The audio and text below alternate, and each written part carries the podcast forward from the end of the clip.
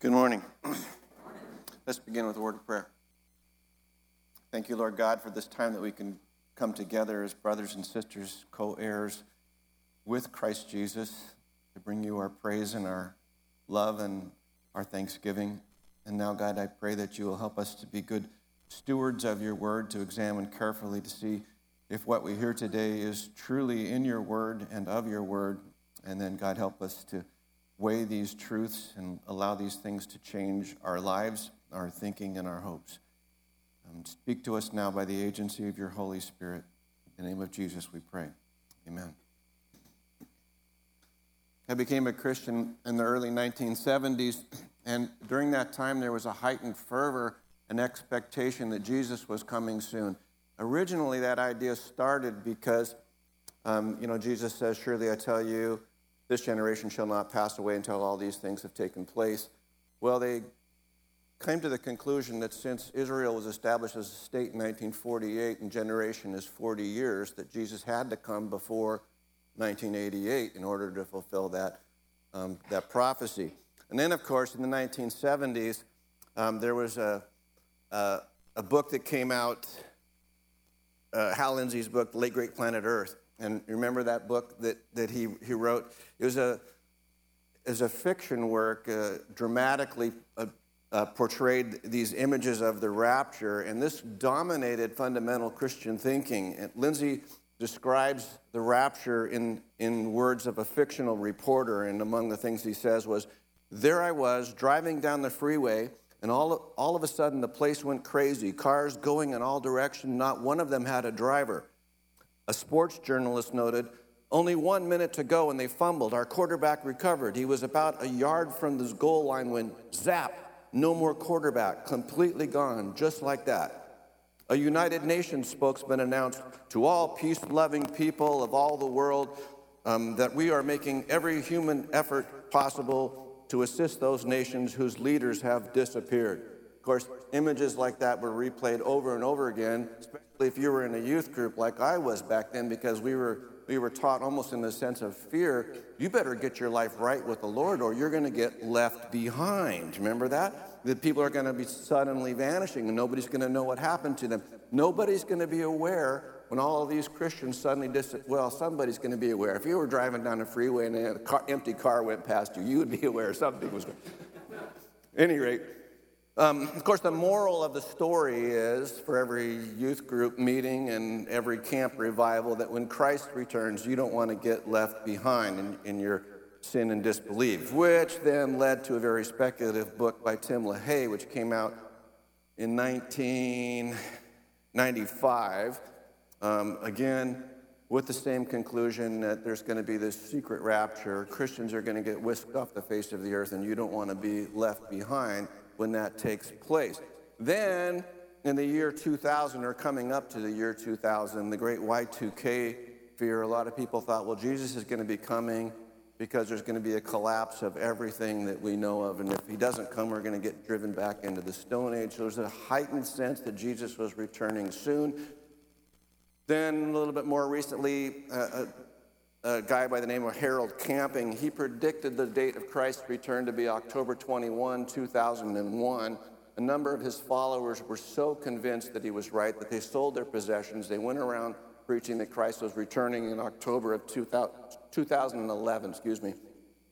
And, uh, of course, nothing happened. And what happened was that a lot of Christians felt a sense of embarrassment that uh, these prophecies about Christ's return didn't come true, and a lot of other people just became wearied of the whole eschatological fiasco, eschatology being the study of the last things. They become weary and embarrassed about all the hysteria that was associated with the Lord's second coming.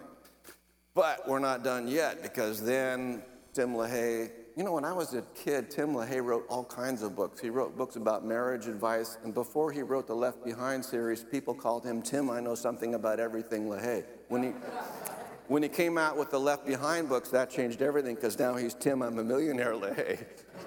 Tim Tim LaHaye writes the, this fiction book, which then became so popular in evangelical Christianity that a lot of Christians started forming their theology around the book. and around Tim LaHaye's fiction work rather than what the Bible says. According to this thinking, which was not even known before the middle of the last century, according to this thinking, Christ comes with this secret rapture, becomes part way, and he sucks the Christians off the face of the earth, and then he goes back to heaven for this uh, uh, second stage to take place. And the second stage of his coming, where he comes a second, second time, only this time he's revealing himself in uh, judgment to publicly judge the sinners.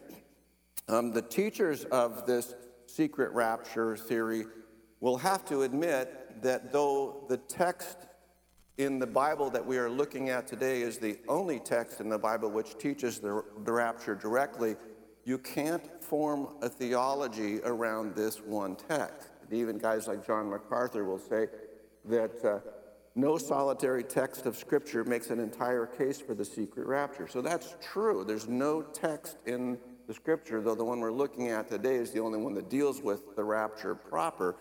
We have to come up with a system of understanding, not from one single text, but from collectively looking at many different Bible texts. But coming up with the concept of the secret rapture is drawn rather from inference, inferences rather than on Scripture. It comes from a presupposed system of doctrine rather than on what the Bible teaches.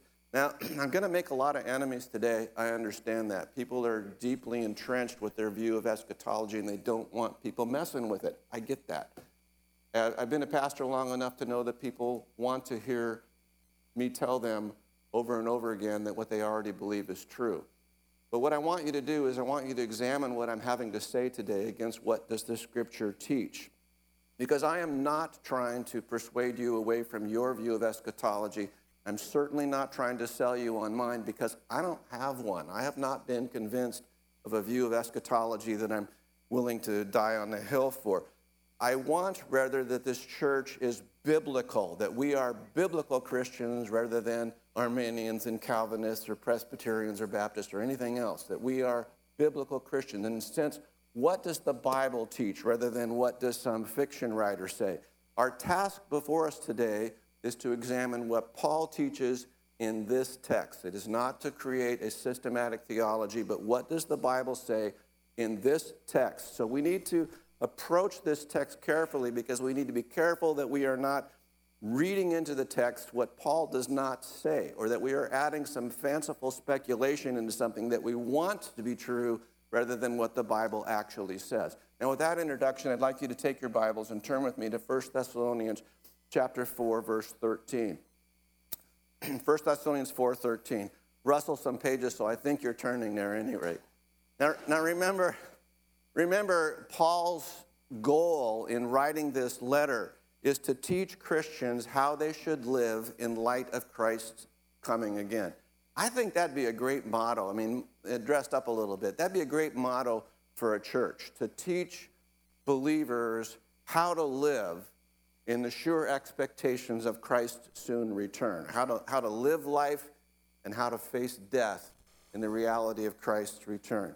Now, in this passage from uh, uh, chapter four, verse thirteen, Paul gets very specific about the topic of the coming of Christ. It's been in every single chapter of this text, but he gets really specific here because apparently some of the Thessalonians had been expecting Christ to return at any moment, and some of them had died. And they're wondering what happens to those believers who died, because are they going to miss out when Christ comes? They're already dead. Are they missing out on what takes place when the Lord returns?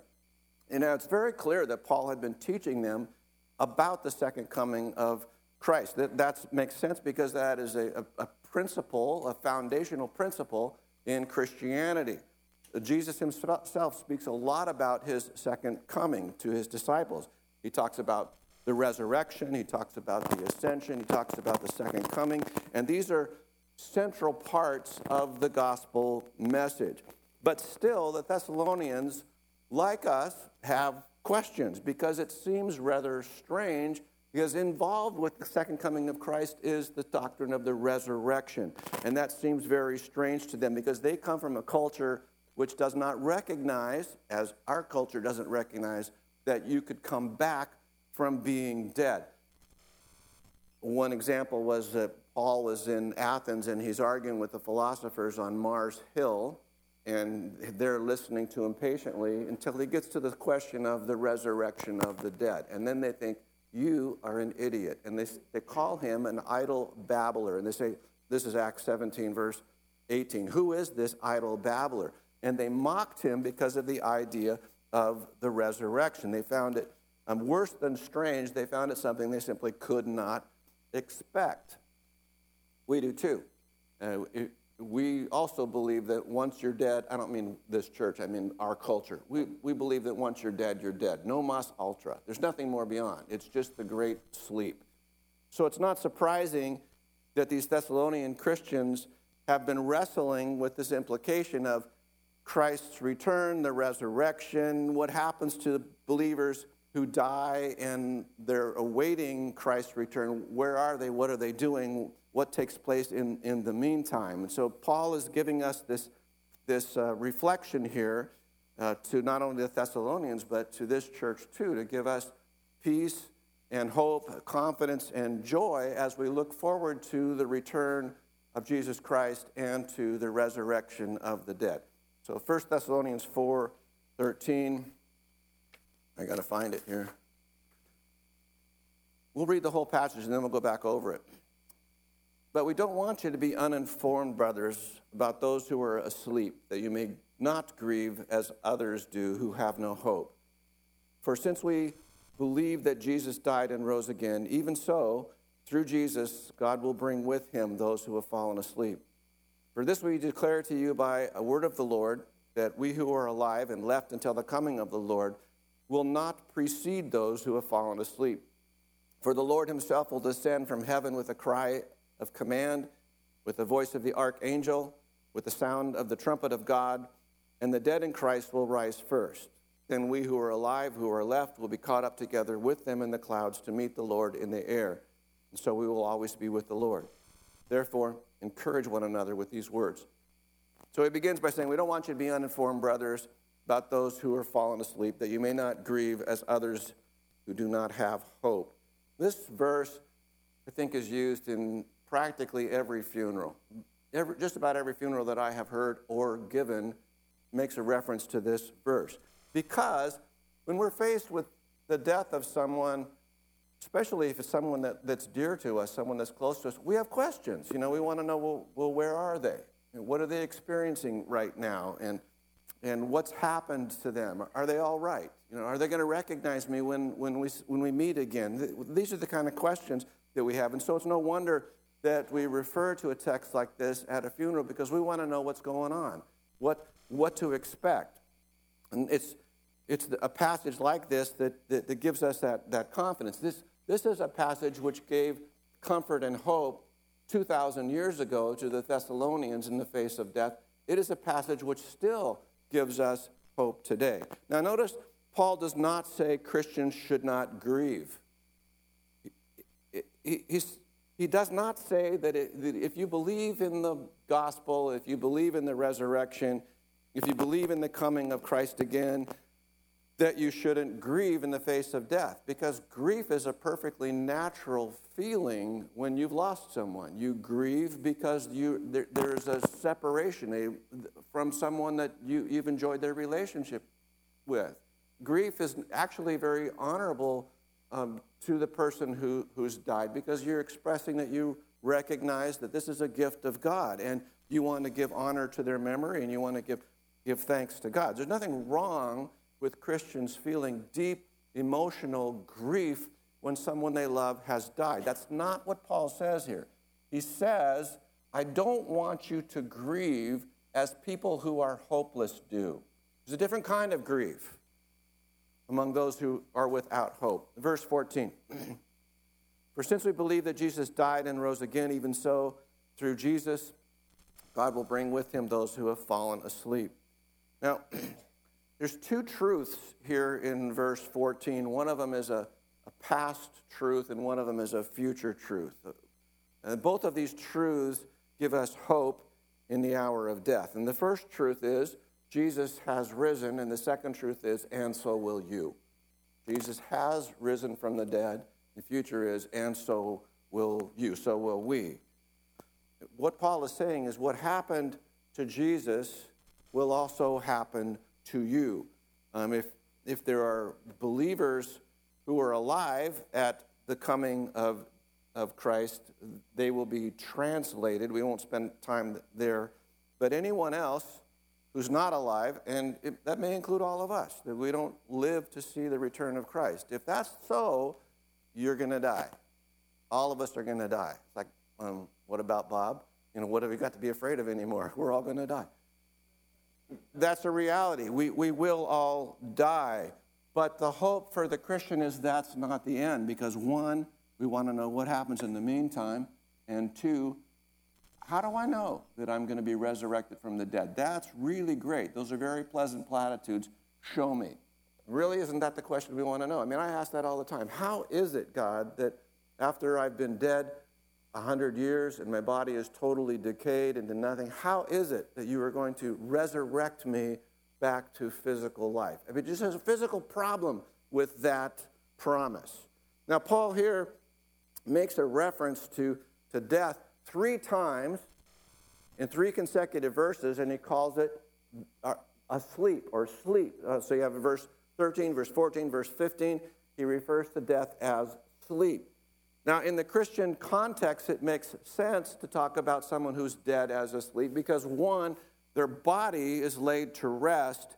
It is waiting to be woken up. So it's in an intermediate stage. It, it is, it, it's like being asleep. But it's a, it's a language that we're actually familiar with because we've seen it elsewhere in the Bible. In Daniel chapter uh, twelve, verse two, multitudes who sleep in the dust of the earth will awake, some to everlasting life, others to shame and everlasting contempt. Also, when Jesus was about ready to resurrect, a temporarily resurrection, a reanimation more, of his friend Lazarus, he refers to it as sleep. Our friend Lazarus has fallen asleep, but I'm going to wake him up. So it makes sense because the human corpse is laid in the grave. It is inanimate. It is resting, but it is also await, awaiting to the, the resurrection. So it's appropriate for, for us to call the dead in Christ asleep. By the way, that's an interesting thing that we call graveyards cemeteries. The word comes from koimeterion, which also means cemetery or dormitory. So the cemetery is the place where the dead sleep. They're, it's, they're, they're there in this interim period of time. But notice Paul is making a distinction that though the body is asleep, he's not saying, and so is the soul. There's no reference here to soul sleep. The body is inanimate. The body is laid in the ground. But the soul goes immediately into the presence of God. Uh, of Christ. And so Jesus taught that in his own teaching. Uh, remember, uh, let's see if I can find it. Uh, the rich man and Lazarus, Luke sixteen nineteen through thirty-one. Jesus talks about these two guys died. One of them goes to the be in the presence of Abraham. One of them is a place that is he's miserable. So what do we know about that? That their conscience.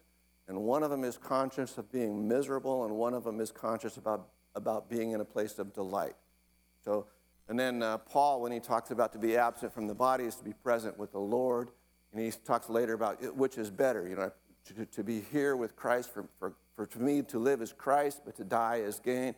In order for gain to be, to, for dead to be gain, and he has to be conscious of this is a better reality of of being in the presence of Christ than the one I'm currently existing. So the case I'm building here is just for a consciousness of the person in this intermediate stage being in the presence uh, of Christ. Um,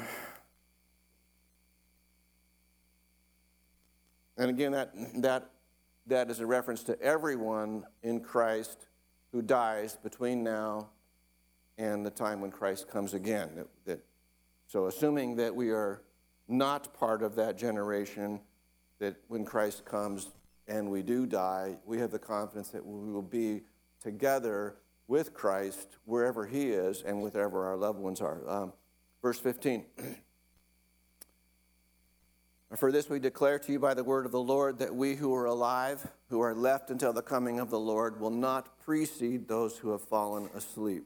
So he makes it immediately clear that the Christian hope is twofold. One, our hope, the thing we look forward to, the thing we long for, is the coming of Christ. But beyond that, even more so maybe, the coming of Christ means the resurrection of those who have died in him. So when he, he comes, the, we're looking for those that, that twofold fulfillment. The, the, the coming of the Lord, and the word here is parousia. The word parousia is one that's become a technical term for the, the coming of Christ, but actually it had a, a, a double meaning in, in the past. It served as, a, it, first of all, it served as a, an explanation of a, of a religious cult when their uh, deity would show himself present and, and powerful. That was called the parousia.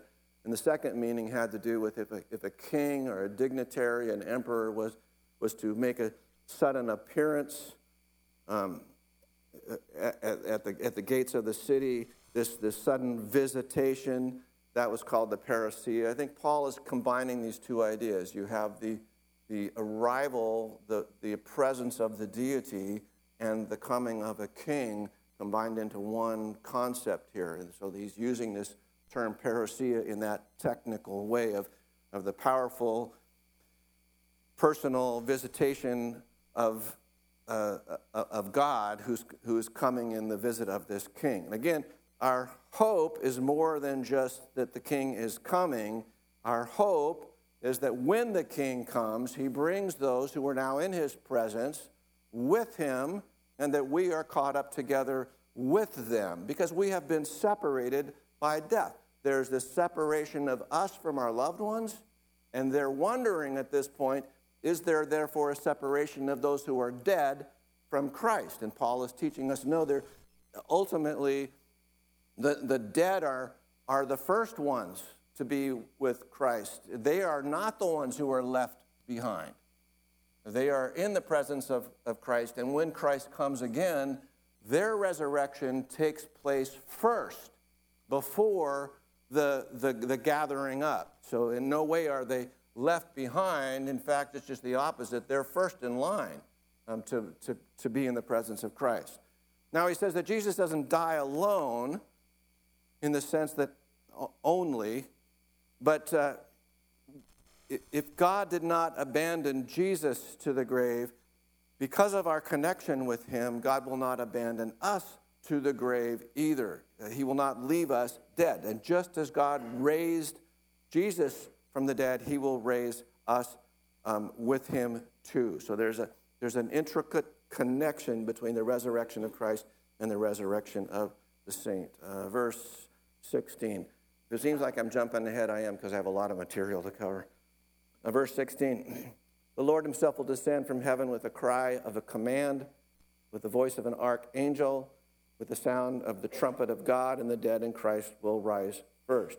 So you have this, again, this, this combination of the term parousia, now with the presence of the Lord himself, and this proclamation here that when that parousia takes place, there is this divine proclamation which announces both the coming of Christ and the calling of the dead to uh, resurrection. So the, you, you remember when God creates, God speaks, and creation comes into being. From nothing to everything, God speaks, and creation takes place.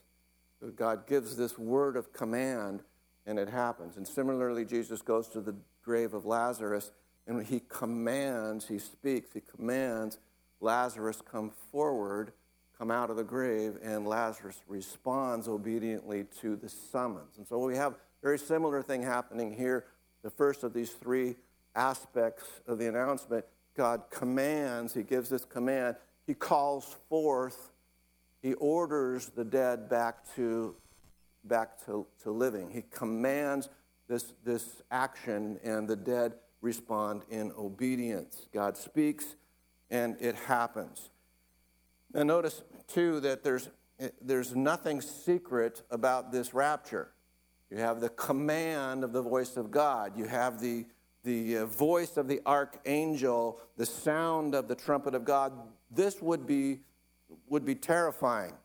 It, it, but the point is, it's very public. The cry of command, the voice of the archangel, the sound of the trumpet. Leon Morris says, it's difficult to see how Paul could be more plain, could more plainly describe something that is open and public. Um, Kim Rittenberg agrees, and he says, the whole thrust of the threefold announcement is that God himself will proclaim the return of Jesus Christ so loudly that the whole earth will hear it. The images in so much popular Christian literature of believers searching, or unbelievers searching for missing Christians with no idea that Christ has come is utterly contrary to the Bible's description.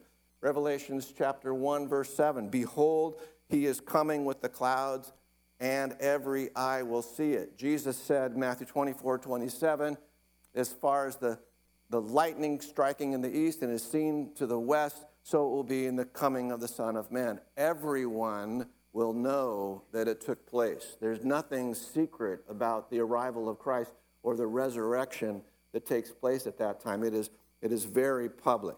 Now, in all fairness, we have to agree the whole concept of the secret rapture is believed by people, Christians, who are very literal about interpreting the Bible and are very courageously devoted to, to following Jesus. The point of assessing and critiquing this teaching is not to mock them. It is to challenge you to rightly handle the word of truth. And Rittenberg's summary here is, is often given in a a spirit of respectful disagreement, and that's kind of what I'm hoping to lay out for you here, a spirit of respectful disagreement, when he says, the theory of the secret rapture cannot be justified from the Scriptures. Now, think about what's taking place here. When the countless bodies which have been laid in the grave are suddenly resurrected and standing on their feet. You know, when I was... My uh, my family's from Missouri, and uh, whenever we go back there, we visit our family cemetery. And here are these graves of you know, my my aunt, my uncle, my grandparents, their parents, um, their parents' parents, clear back to the early eighteen hundreds, eighteen eleven. Yeah, um, and it, it occurs to me when I when I'm there, I stand over this grave and I imagine my grandfather, who was a little boy, would have been at this cemetery laying to rest people that he knew, his mom, his dad, his grand, his grandparents, and so forth, his son, and all of the weeping that took place at this graveyard at that moment. And then he himself being laid into the grave, very same cemetery, right next to his wife, right next to his son, right next to his daughter. And I think about all of the tears that are shed at a cemetery over the years. One day, however, that is going to be the most joyful place to be in the world. When all of those Christians are resurrected and they stand on their feet, not spiritually, but physically, not theoretically, but really and practically, they stand on their feet to welcome the coming of Christ, to be gathered together with the whole church. What an, an amazing thing that will be on the last day. You know, we're not, our destiny is not to be floating around in some ethereal heaven for forever and ever. Our destiny is a physical, real resurrection in, in this body. It, it is a, is a bodily resurrection.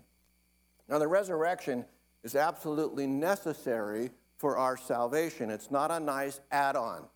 The resurrection of the body is an essential aspect of us being saved. Now, without being resurrected, you could be forgiven of your sins and you can be in the presence of God, but you could never be fully saved unless you include the resurrection, because you can be justified by faith through Christ, but you're not fully sanctified until your body is finally what God meant it to be. So our body is part of what we need to inhabit and indwell the eternal kingdom that God has prepared for us. Our resurrection is absolutely necessary as part of our of our salvation. And Jesus said, I, or Paul says, I tell you this, that flesh and blood cannot inherit the kingdom of God, nor does the perishable inherit the imperishable. But what is the resurrection. Uh, the Greek word for the resurrection is anastasis. It, it means literally to, uh, to, to be raised up. So the resurrection is literally the raising up of our physical bodies. I don't fully understand how that's done, but I know this much, that there is some continuity between the life, the, the body that we possess now and the body which is resurrected. It's not something new. It's not an It's not a new, uh, unfamiliar body. There's a there's a continuity with the one that we, we have. I know that the resurrection will not be because of natural causes. This is what trips us up, really. You know, because we think if you get burned up, if you get swallowed by a shark, if you know, if you get eaten by cannibals, if you rot and, and you just disappear, how what does God have to work with here? I mean, he he might be really powerful, but there's how do you resurrect something which, from our perspective, doesn't exist? This much I know. It's not because somebody reassembles all of our mortal remains during the lightning storm and has the the the, the, the electric prods that go to us. That's not how God resurrects us. Uh, it will not be accomplished by any creature. No angel, no other created being can resurrect something that's dead, but rather it is the work of the omnipotent, all-powerful God himself, the same God who calls creation into being by a word, out of nothing. He didn't take stuff that was already there and make you. He creates from nothing by the power of his word. That's the God who resurrects us. And Jesus said, the Father raises the dead and gives them life. So realizing then that the divine cause of our resurrection is God himself, that God created, it should come to our attention then that there are no barriers or any inability in God to raise us back um, to, to life again. But then we want to know, well then, how do you know that you're going to be resurrected? It's a great promise. How do you know? Look back to verse fourteen.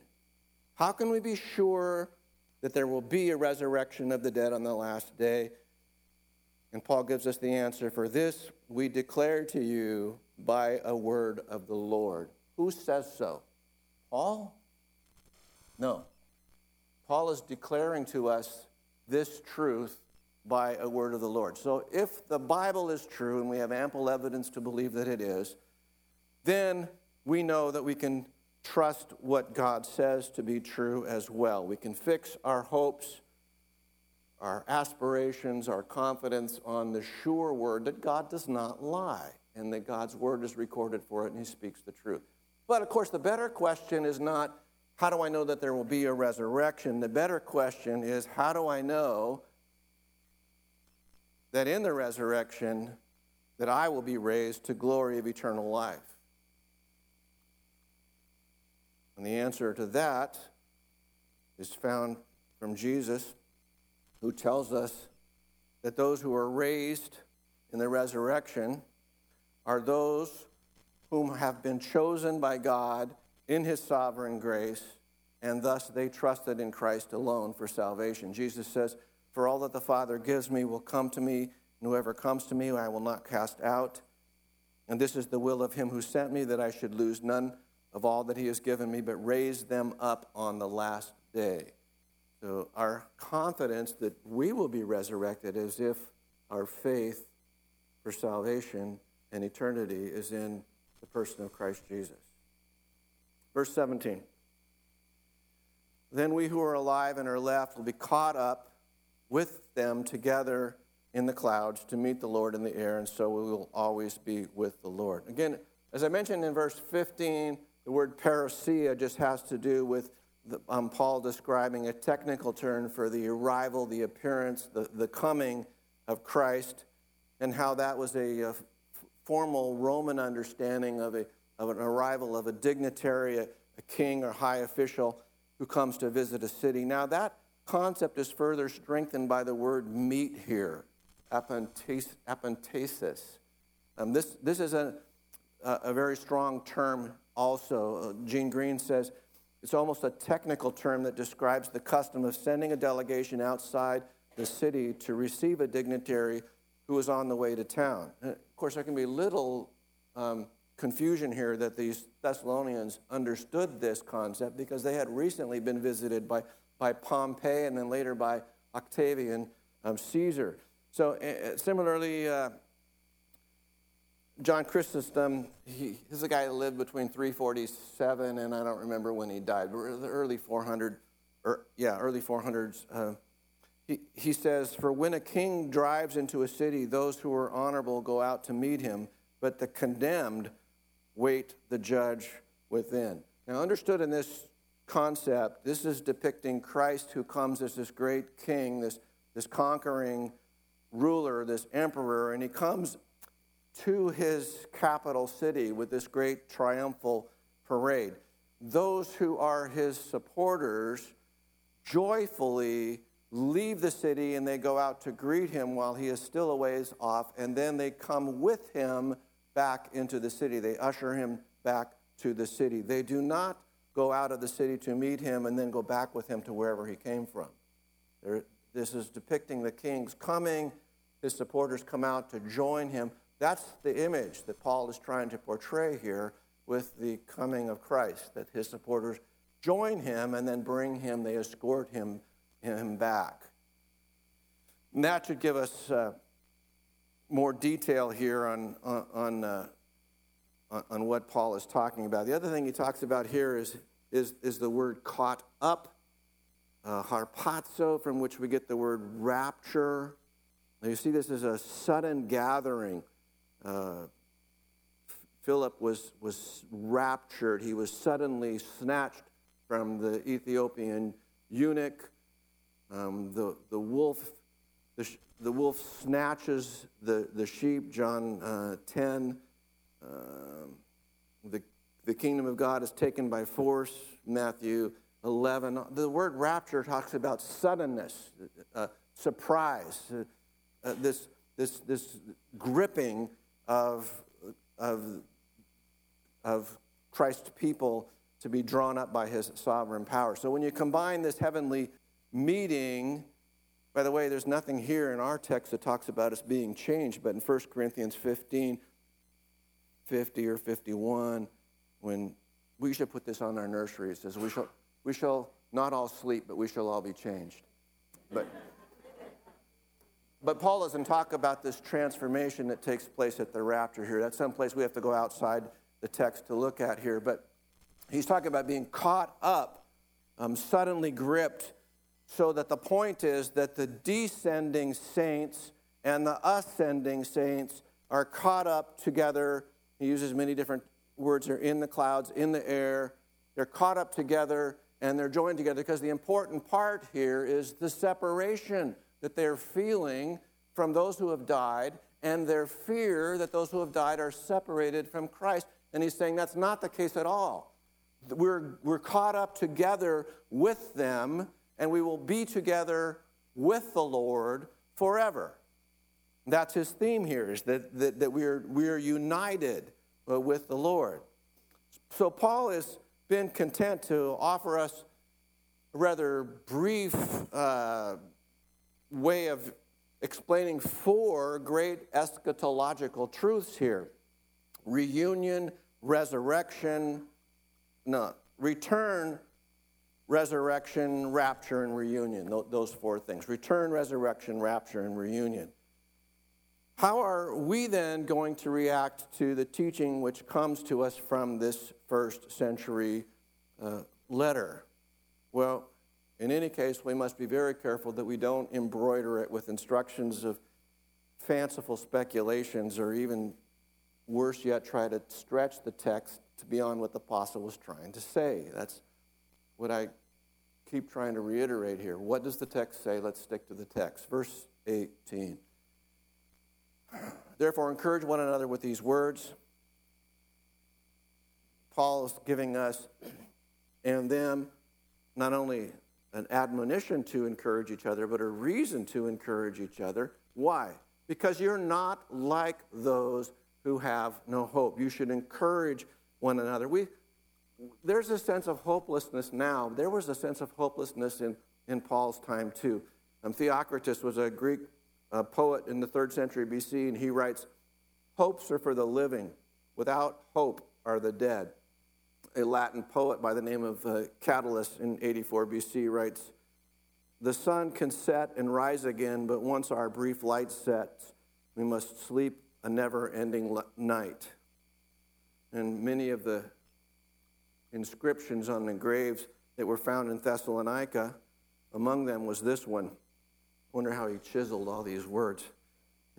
"Because of her special disposition and good sense, her devoted husband Eutropus created this tomb for her and also for himself, in order that the latter would have a place to rest together with his dear wife when he looks upon the end of life and has been spun out for himself by the indes- indissoluble threads of fate."